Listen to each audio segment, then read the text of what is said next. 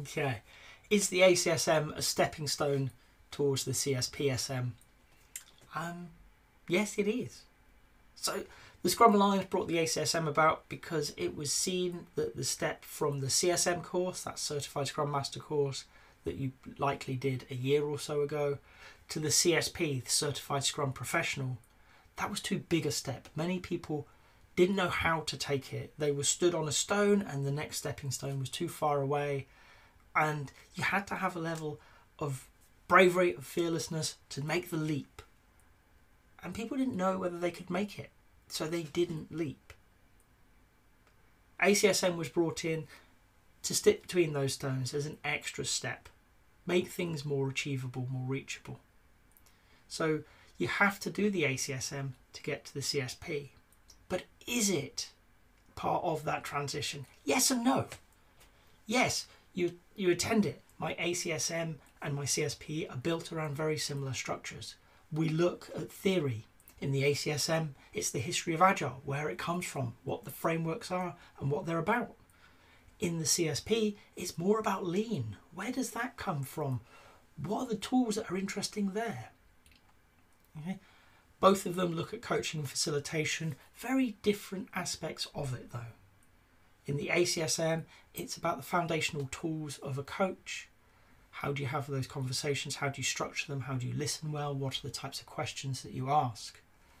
In the CSP, we're moving further on past the foundations into what are the assumptions that we're thinking about? What are the contracts we need to build around us to protect everybody in these conversations to do a great job? How do we professionalize our practice? Service to the team, how do we work with these teams? What are we doing to support them? ACSM is very much about understanding how teams form, how they come together, how they move through that path to performance. Whereas the CSP, it's about how do we form those teams? How do we set people up to succeed as a group that maybe have never worked together before? Product ownership, ACSM and CSP, we're dealing with how do we help product owners. Very similar topics, but again with different slants. The CSP changes course by course based on the contingent that we have and what their interests are.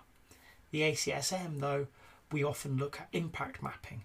How do we help product owners understand that route from having a vision, having a goal, having a common purpose to having a tangible backlog? And finally, we have the beyond the team section, organizational change and scaling agile. We look at systems thinking in the ACSM. We look at more of the lean tools in the CSP, things like value stream mapping, because they're both excellent tools and value stream mapping fits better with the lean emphasis of this CSP. Organizational change, we're looking at topics that are relevant to where people are, be it the scaling side of things or models to understand how people think and respond to change. So Yes, it is a step towards your CSP, and no. I mean no in that, in and of itself, it's a valuable set of learning. It's a smorgasbord, it's a selection of tools and techniques that will help you move towards that CSP, give you things to think about, to play with, to act on, changes to make with your team and your organisation in the moment. Ideally, for me, an ACSM is a class where you come, you share experiences, you learn, but ultimately you go back to work with concrete things that you can try with your teams and with your organisation. If you've got to this point in the video, I hope you've enjoyed it. If so, a like would be appreciated. If you want to hear more from me, more answers to questions that maybe you've got in the Agile world, please subscribe to the channel.